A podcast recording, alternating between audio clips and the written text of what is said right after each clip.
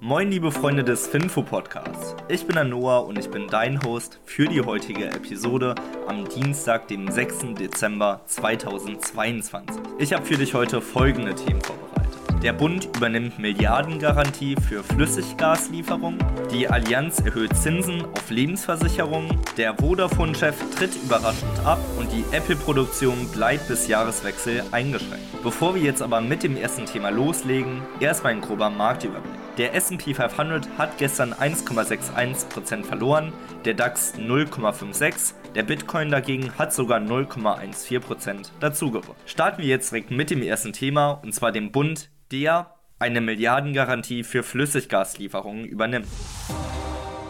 Deutschland übernimmt weitere Anstrengungen, Flüssiggas zu importieren, um somit die russischen Gaslieferungen zu ersetzen. Nach Angaben des Wirtschaftsministeriums garantiert der Bund ein Deal mit dem Energiehändler Trafigura zur Lieferung von Flüssiggas an das deutsche Unternehmen Securing Energy for Europe, kurz SEFE. Sefi ist natürlich nicht mit einer Meerjungsfrau oder so zu verwechseln, die zwar ähnlich heißt, geschrieben wird es aber S-E-F-E, also hat nichts mit einem See oder gar einer Fee zu tun. Nun ja, Sefi war vorher unter dem Namen Gazprom Germania bekannt und war somit eine Tochter des russischen Unternehmens. Im November hatte aber die deutsche Regierung angekündigt, das Unternehmen zu verstaatlichen und das ist es jetzt auch. Trafigura teilte jetzt aber mit, dass sie von einem Bankenkonsortium aus über 25 Banken ein vierjähriges Darlehen bekommen haben über 3 Milliarden US-Dollar. Und bereits vor Monaten hatten sie auch Garantien vom deutschen Staat bekommen für die Lieferung von Metallen, was auch einen Umfang von rund 800 Millionen Euro hatte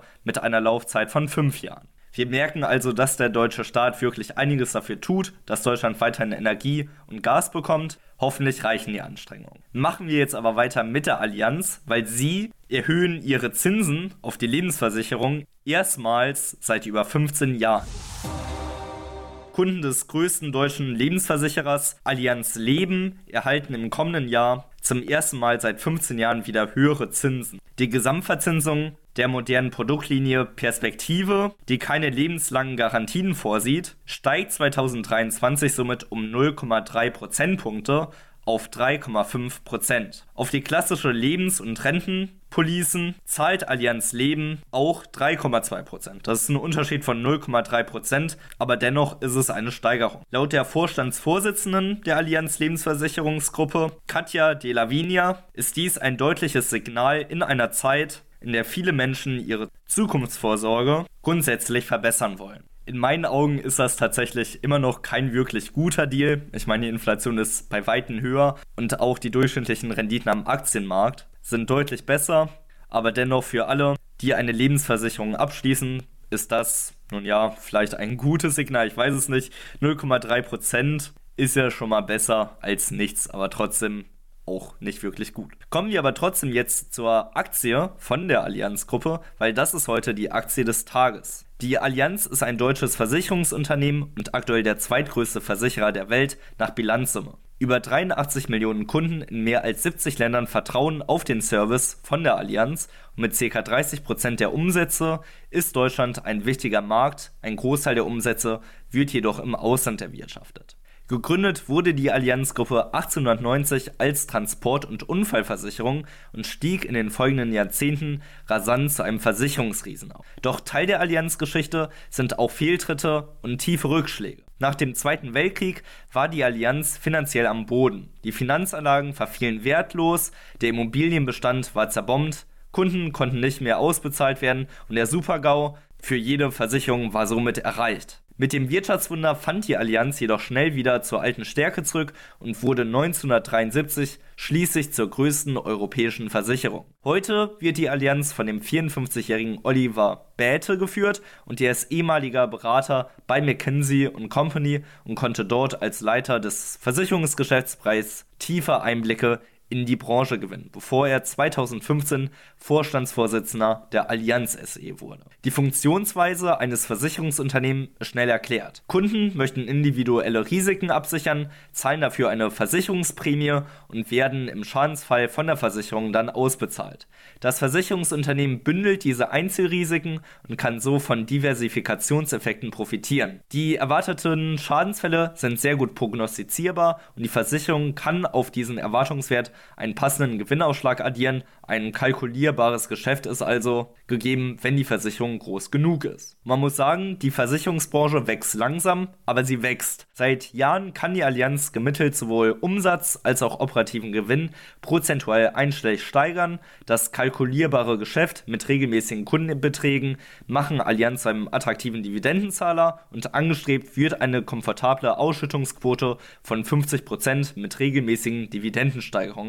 Seit 2009 ist die Dividende ganz ohne Kürzung mit 8,9% pro Jahr gestiegen und überschüssiges Kapital wird zudem regelmäßig für anlegerfreundliche Aktienrückkäufe genutzt. Ein Alle-Aktien-Qualitätsscore ist leider nicht ermittelbar bei der Allianzgruppe, da es nun mal ein Finanzwert ist. Wie ihr aber gerade eben gehört habt, sieht das Ganze wirklich solide aus. Nicht ganz solide sieht es jetzt gerade für Vodafone aus, weil hier tritt der Chef überraschend zurück. Das britische Telekommunikationsunternehmen Vodafone muss sich eine neue Führung suchen. Nick Reed wird somit zum Jahresende den Posten aufgeben und wird bis Ende März kommenden Jahres als Berater zur Seite stehen. Das zumindest teilte Vodafone am Montag mit. Übergangsweise wird jetzt die Finanzvorständin Margarita Della Valle das Unternehmen leiten. Laut Vodafone ist jetzt aber auch schon die Suche nach einem Nachfolger eingeleitet und hofft jetzt möglichst schnell einen neuen Nachfolger zu finden. Das Ganze ist recht überraschend, weil Reed arbeitete seit 2001 schon für Vodafone. 2018 übernahm er dann den Posten des Vorstandsvorsitzenden und war hier eigentlich auch immer recht gut drin, auch wenn die letzten Jahre wirklich etwas stürmisch waren für den Telekom-Konkurrenten. Die Aktie von Vodafone hat das aber tatsächlich nicht wirklich interessiert. Sie ist nur 0,45% gefallen.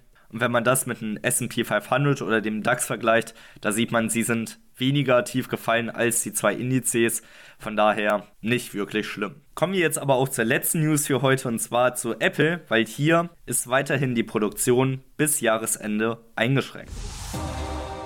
Der Apple-Zulieferer Foxconn wird Insidern zufolge die Folgen der chinesischen Covid-Politik vor Weihnachten nicht vollständig in den Griff bekommen. Das weltweit größte iPhone-Werk in Changzhou wird die Produktion im vollen Umfang erst Mitte Dezember oder Anfang Januar wieder aufnehmen können, so berichtet das zumindest Reuters. Wegen erneuten Covid-Ausbrüchen in China operiert Foxconn seit Wochen in einem geschlossenen Kreislauf. Das führt dazu, dass insgesamt 200.000 Beschäftigte von der Außenwelt abgeschnitten sind und mittlerweile in diesem Werk oder vielmehr in der Anlage jetzt nur noch leben und arbeiten. Raus dürfen sie nicht. Das sind natürlich schreckliche Bedingungen. Stellt mal vor, ihr dürft seit Wochen nicht mehr nach Hause und müsst einfach auf eure Arbeitsstelle verharren. Das ist nicht wirklich cool und führt natürlich zu riesen Ausschreitungen und zu einer großen Unzufriedenheit innerhalb des Betriebs. Deswegen gab es ja auch schon mehrere Massenproteste und generell läuft hier im Werk aktuell nicht wirklich alles rund. Hoffen wir also für die Menschen, die dort arbeiten, dass sich schnell alles wieder beruhigt